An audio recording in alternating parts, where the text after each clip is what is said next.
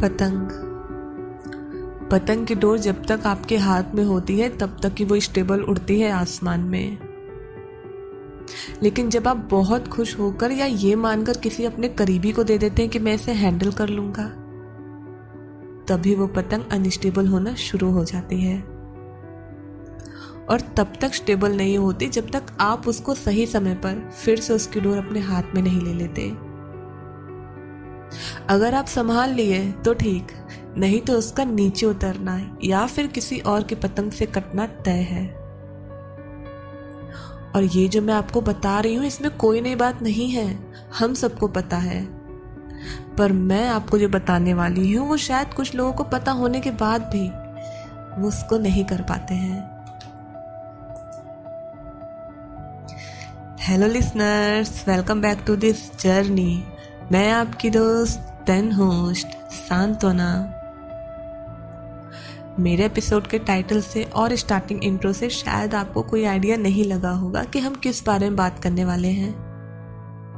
तो चलिए शुरुआत शुरू से करते हैं। हमने कई सिटीज़ में देखा है कि इंडिपेंडेंस डे के टाइम पे लोग पतंग उड़ाकर सेलिब्रेट करते हैं। हिस्टोरिकली ये रिवाज फ्रीडम फाइटर ने ब्रिटिशर्स के अगेंस्ट प्रोटेस्ट करने के लिए यूज़ किया था। उस पतंग पर मैसेज लिखकर। अब इस ट्रेडिशन को कंटिन्यू रखने के लिए हमारे पास बड़े सारे रीजन हैं। पर मैं सिर्फ़ एक रीजन पॉइंट आउट करूँगी। जो हमारी लाइफ से बहुत कसके जुड़ा हुआ है। हम खुद को बता रहे होते हैं कि जैसे हम आज़ाद हुए हैं, वैसे हमें हर एक को आज़ाद करना है। और ये आज़ादी हमें खुद की लाइफ और माइंड को स्टेबल करने के लिए लेनी है। अगर आप इसे कोरिलेट नहीं कर पा रहे हो तो खुद की लाइफ को पतंग से कंपेयर करो। और मुझे बताइए, आपको उड़ना पसंद है ना? जो बहुत अच्छा है, हर कोई सक्सेसफुल लाइफ और हैप्पी लाइफ चाहता है। पर कहीं ना कहीं हम लोग लैग कर जाते हैं। क्योंकि हमने अपनी लाइफ की डोर किसी और को दे रखी है। इसलिए फ्री योर सेल्फ अपना डिसीज़न खुद लो। क्यों किसी और पर डिपेंड होना? चाहे कोई भी हो। मेरा तो ये मानना है कि पहले अपनी लाइफ इंडिपेंडेंटली जियो। क्यों किसी के सहारे चलना? एक टाइम होता है जहाँ हर किसी को एक सपोर्ट की नीड होती है। एग्री पर हमेशा सपोर्ट में रहना, ये भी तो सही नहीं ना। जब तक आप खुद से कोई काम नहीं करोगे ना तो आप और भी वीक हो जाओगे।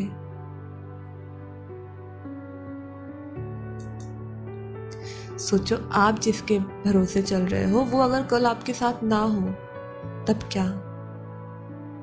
आप खुद को संभाल भी नहीं पाएँगे। अगर संभाल लिए तो बहुत टाइम लग जाएगा।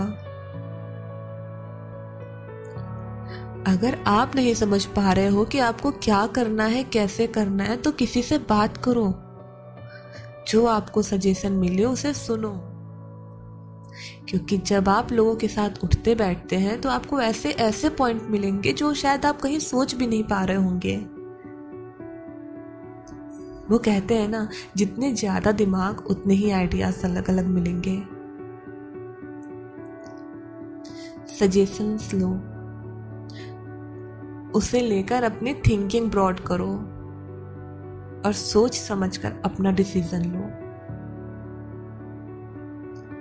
पहली बार जब हम कोई भी काम अकेले करते हैं ना तो बहुत डर लगता है। सबको लगता है, मुझे भी लगता है। दिमाग में पॉजिटिव और निगेटिव थॉट्स दोनों आते हैं। हमेशा पॉजिटिव देखना भी तो सही नहीं ना। एटलीस्ट कुछ निगेटिव भी कंसीडर करना चाहिए। क्योंकि उस नेगेटिव के डर से ना आप उसके होने की प्रोबेबिलिटी बहुत कम कर देते हैं। चाह कर भी इग्नोर नहीं कर पाते और ऐसे ही आप निगेटिव के ज़रिए गलत को भी सही कर देते हैं। अगर पॉसिबल हो तो इंडिपेंडेंट बनो। मेंटली फिजिकली एंड फिनेंशियली भी। हमेशा ध्यान रखो, आपका सबसे अच्छा सपोर्टिव सिस्टम आपकी फैमिली है। एक बार को फ्रेंड्स एंड रिलेटिव सपोर्ट ना भी कर पाए, या फिर उनमें कहीं ना कहीं कोई कमी रह जाए। पर फैमिली ही है जो आपके साथ हमेशा देती है। अगर आप गलत भी हो ना तो वो आपको सही करने में ज़्यादा ज़ोर देगी। हो सकता है वो सपोर्ट आपको कहीं और से भी मिल जाए। बट पहला हक तो फैमिली का है ना। फ्यूचर किसी ने नहीं देखा है, इसलिए खुद में इतना स्ट्रांग बनो कि दूसरों को सजेस्ट कर पाओ कि कम से कम जो गलती आपसे हुई है, वो उनसे ना हो जाए। जाने से पहले विस्टर चर्चिल का एक कोट है, वो बताती हूँ। He said kites rise highest the wind not with it पतंगे हवा से ऊपर उठती हैं। उसके साथ नहीं। अब आप पे है कि आप कितना ऊपर उड़ना चाहते हो, क्योंकि वो उड़ान आपकी हैप्पीनेस और आपकी फ्रीडम दिखाएगा। आपकी लाइफ और आपकी पतंग की डोर आपके हाथ में है। अगर शेयर करना ही है तो किसी नई पतंग की उड़ान भरने के साथ करो ना। अपनी खुद की डोर छोड़कर क्यों करना? सोचिएगा। तो चलिए, फिर मिलते हैं एक और नए एपिसोड में। टिल देन खुश रहिए और सुरक्षित भी। सुनते रहिए मेरे साथ आईना। Let's be real bye